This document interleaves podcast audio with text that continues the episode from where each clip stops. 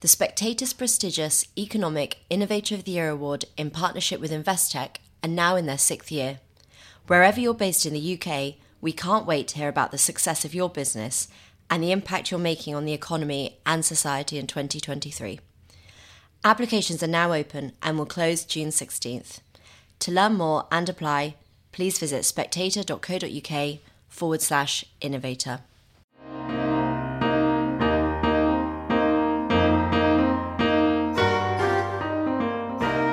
Hello and welcome to Spectator Out Loud. Each week we choose three pieces from the magazine and ask their writers to read them aloud.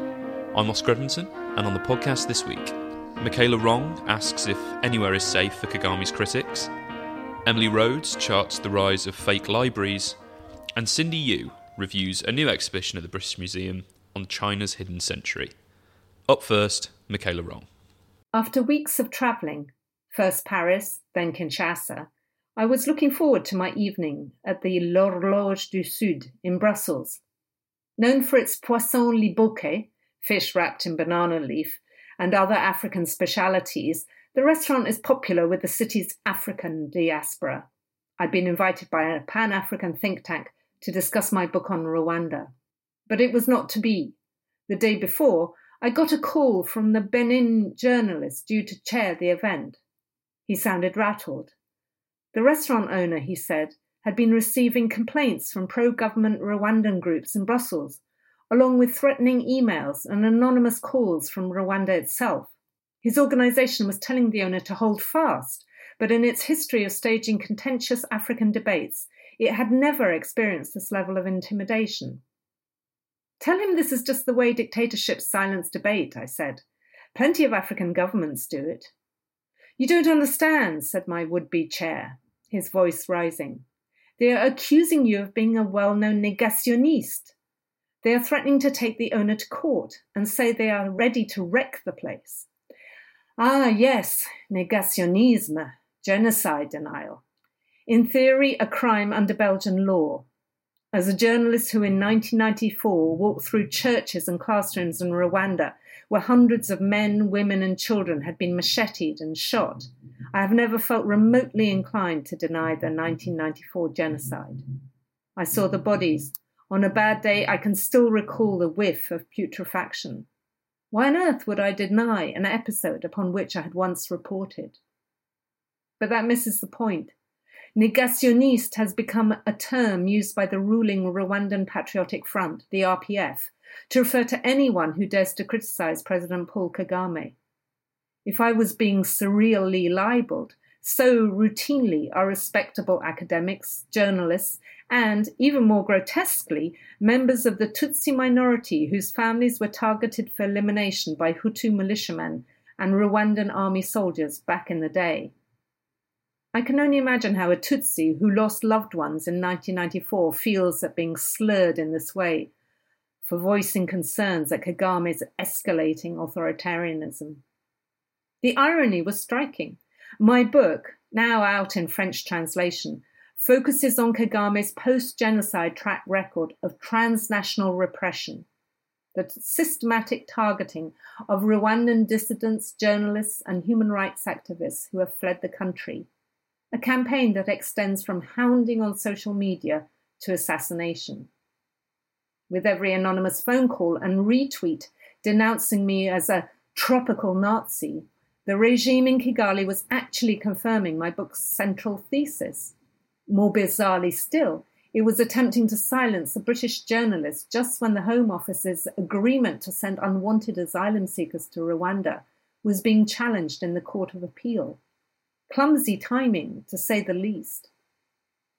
But subtlety has never been Kagame's or the RPF's strong point, and when it comes to trying to close down events, they have plenty of form. In April, a book launch planned by my French publisher in Paris was scratched when management at the hotel concerned suddenly decided it could not guarantee security. In South Africa last May, the Institute for Security Studies cancelled a planned seminar with just eight hours' notice after complaints from Rwandan officials. The ISS is one of the few independent think tanks on the African continent, and its executive director, a man who might be expected to feel strongly about free speech, promised me at the time that the event would be rescheduled once the Rwandans identified someone willing to join me on a platform. Surprise, surprise, no name was ever forthcoming.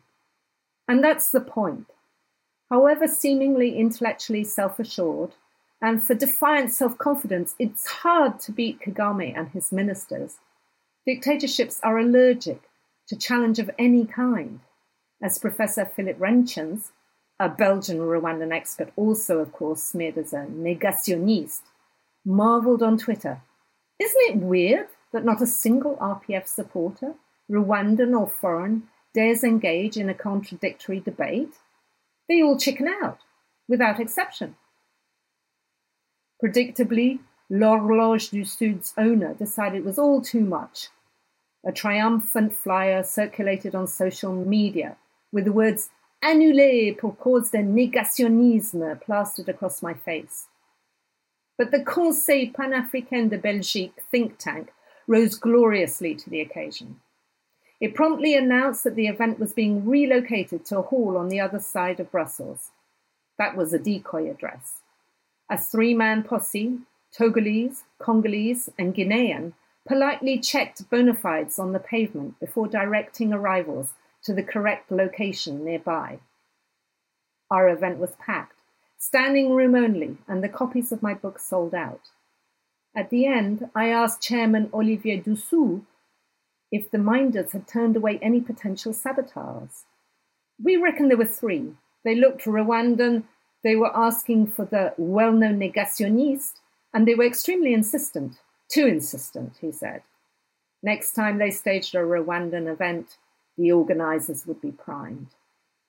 What's shocking is how this bullying is carried out absolutely routinely on foreign soil in country after country by an African regime heavily dependent on foreign aid and international philanthropy. Exploiting EU legislation originally drafted to outlaw racism and xenophobia, Rwanda tries to impose its narrative in a country where it happens to have a diaspora and an embassy. Too often, it succeeds. If Suella Braverman has her way, and the Court of Appeal agrees with last year's judge's ruling that the Rwanda asylum scheme is legal, hundreds of people fleeing political persecution in countries like Iraq, Afghanistan, and Eritrea could, in theory, soon be headed Rwanda's way. The mind boggles. That was Michela Wrong. Next, Emily Rhodes. There is a growing fashion for fake books. Not fake as in written by a series of AI prompts, but fake as in things, cleverly painted empty boxes, or a facade of spines glued to a wall, designed to mislead the casual onlooker into thinking that they are books. A recent New York Times article highlighted the trend. It featured various interior designers offering spurious arguments in favour of fakes over real books. They can be a practical solution for hard to reach shelves, a smart example of upcycling unwanted volumes destined for landfill, useful and humorous storage boxes. Neat, quirky design solutions are, however, the least of it. This fashion signals a profound shift in our attitude to books. Rather than perceiving them as holders of information, stores of stories, we are increasingly perceiving them as just things, albeit pretty things paperback, first conceived as a cheap option for the masses, has become seductive, with eye popping covers featuring expert designs and shiny colours.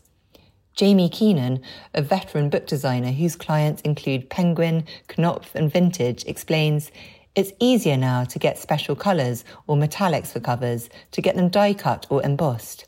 Everything's much more sophisticated than it was 20 years ago. The current commitment to producing beautiful books came about in part as a reaction to ebooks. When those took off in 2006 to 7, the sudden ease of consuming books electronically, divorcing their content from their materiality and transforming them into weightless, instantly downloadable and low cost items, spurred publishers to work hard to make physical editions more appealing. As Keenan says, there's far more understanding of what a cover can do in terms of selling the book. These covers are at their most dazzling when they flash before our eyes in the scroll of social media.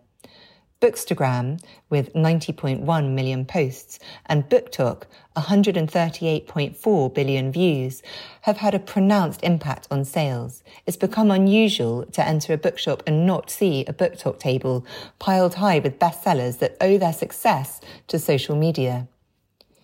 James Daunt, Waterstone's managing director and Barnes & Noble CEO, recalls when BookTok first kicked off, it was very obvious that bookshops as a place of performance, effectively providing a backdrop, could be a place for it, and that was really exciting. Daunt is known for prioritizing attractive displays in his shops and is happy that social media has now been harnessed to amplify that. It's nothing but good, a very positive thing. I am all for anything that increases the popularity of books but a closer look at our treatment of them on social media has made me think more carefully about what exactly is going on. Of course, there are exceptions, but for the most part, Bookstagram and BookTok are platforms to share highly styled scenes featuring a book, rather than a nuanced or meaningful engagement with its characters and ideas. Daunt enthuses over the fun young people are having with books, but this fun tends to revolve around a book's appearance, not its content.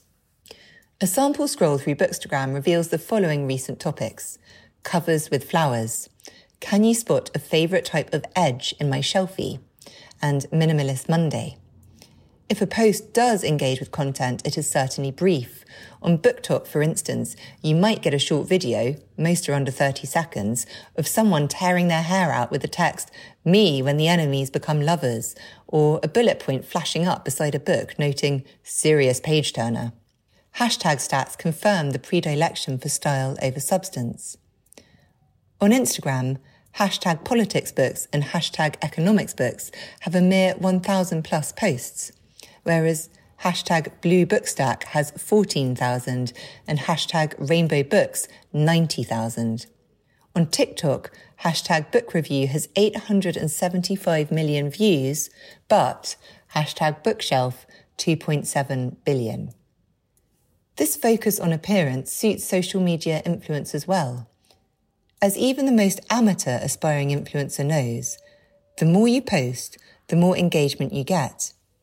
Instagram authorities, such as the social media scheduler Later, suggest posting three to 10 times a week, and TikTok recommends one to four videos a day. It is impossible to read enough books to meet this demand, so focusing on how a book looks is a neat cheat. This shift in focus has an alarming impact when taken beyond social media. If we fall into the habit of prioritizing how our books look, we might well begin to arrange them by physical feature rather than topic or author. If we arrange our shelves by, say, color gradient, we might easily look to buy a blue book rather than a great novel. Daunt jokes that he doesn't mind so long as it's a good blue book. However, with the increasing focus on the book's outside, it's only a small step to remove the inside altogether. It is a terrible irony that we have worked so hard creating beautiful, covetable objects to save books from death by Kindle, only for our success to signal their demise in a different way. But what does it matter if books as holders of words and worlds become increasingly redundant? We are deep in the digital age, and if our books are becoming empty, then our screens are full of stories told in arresting, attention grabbing ways. Personally, I treasure the experience of reading a book over engaging with a screen, but most people feel otherwise. A 2021 American survey showed the average reading time was just 16.2 minutes per day, as opposed to 168 minutes spent watching television. Why not consume your drama in eight episodes rather than between paper covers? Who needs a history tome when there's a documentary? Or a manual when there's a YouTube video? Why shouldn't we put fake books on our shelves if we get our stories elsewhere? The National Literacy Trust recently noted the striking similarity between what children get from reading and what they get from playing video games, including immersion in a story and empathy. Perhaps books were only ever going to have a temporary role as our holders of stories. Before they arrived, we used to come together to share tales and enjoyed the effects of gesture and voice in our lost culture of oral storytelling. Maybe we've missed this in the solitary experience of reading books, and that's what we're endeavouring to rediscover via screens. Are BookTokers the bards of the 21st century? Even so, those who, like me, still rail against this trend for style over substance must resolve to be a little nosier. The fact is that fake books can convince only if nobody tries to read them. That was Emily Rhodes. And finally, Cindy Yu. By the 1800s, the mechanical clock had become a status symbol for wealthy Chinese. The first arrived with Jesuit missionaries and Portuguese merchants years earlier, but it wasn't until the early 19th century that those outside of the imperial court could afford them. Rich merchant families display their clocks proudly, like their European counterparts had showed off pineapples. Women's jackets started to be decorated with clock buttons made of enamel, and one family embroidered a clock face onto their baby's silk bib. European aesthetics made their way into other parts of Chinese society too. Traditional ink portraits became colourful and hyper-realistic, inspired by photography. Courtesans learned to play billiards and ate in restaurants decorated like European salons. The artist Wu Youru illustrated these early modern scenes, along with vignettes from Western life. Village cricket played in the English countryside, or New York firemen at work. The pictures were lithographically printed in the Dian Shizhai Hua Bao, a Shanghai based magazine founded by a British businessman in 1884. You can see all these works in the British Museum's new show, China's Hidden Century. The dark exhibition space is cloistered with glowing paper screens, among which sit more than 300 exhibits that tell the story of Qing China's final century, through elite politics down to everyday life. Curious fusions in fashion, art, and household items were created through China's interactions with Europeans. The country was transforming from a feudal empire to a modern republic. This wasn't always a happy or voluntary process. As much as artists and merchants were intrigued by the ideas and aesthetics brought by the foreigners, the foreigners were also, more often than not, brutal in their methods. Colonial European powers were expanding their reach ever eastwards. Cultural histories of Chinese art have often skated over this era, writes co curator Julia Lovell in the exhibition's companion catalogue, hence hidden. In China, we simply call it the century of humiliation. The last Qing rulers proved no match against their industrialized rivals, who had the hard power of gunboats and muskets and the soft power of Christianity. The Brits added Indian made opium to the mix. The Chinese typically mark the start of this century with the First Opium War in 1839. It is worth noting that the war was controversial in Britain from the start.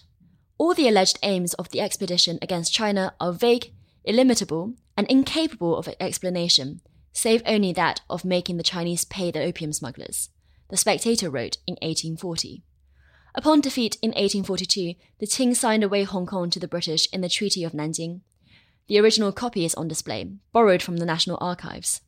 This would be the first of several unequal treaties and in the following decades, more territory was carved out by the victors and much treasure taken back to Europe and America. The BM's exhibits are almost entirely from British and American collections. Queen Victoria was even given a Pekingese pooch, who she named Looty. Hubris may be why the Qing never saw the end coming. Eight blue scrolls open the exhibition.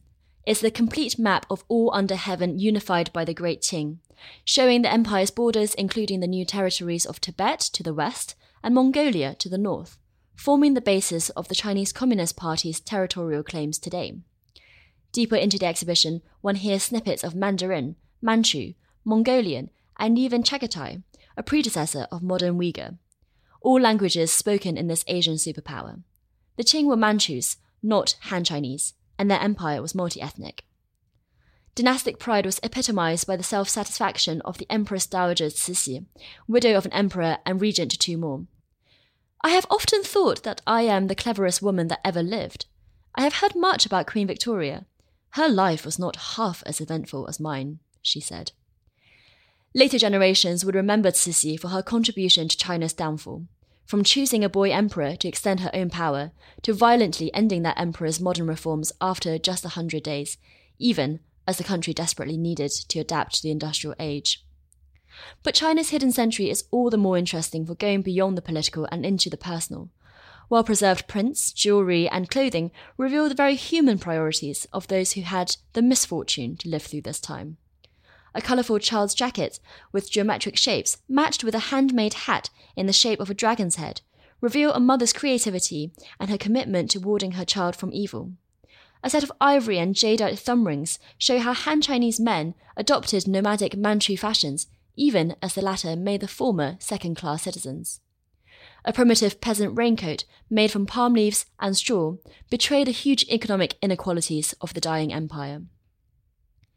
Cixi died in 1908, and after the brief reign of another boy emperor, the Qing dynasty finally spluttered its last in 1912. Manchu queues were cut off as men grew their hair in the Western fashion. Women stopped binding their feet. China's long and brutal 19th century had ended, as a modern republic, led by the Han Chinese, was founded. If only it were easy sailing from there. And that's everything for this week. If you enjoyed those articles, why not pick up a copy of The Spectator magazine? I'm Oscar Edmondson, and I hope you join us again next week.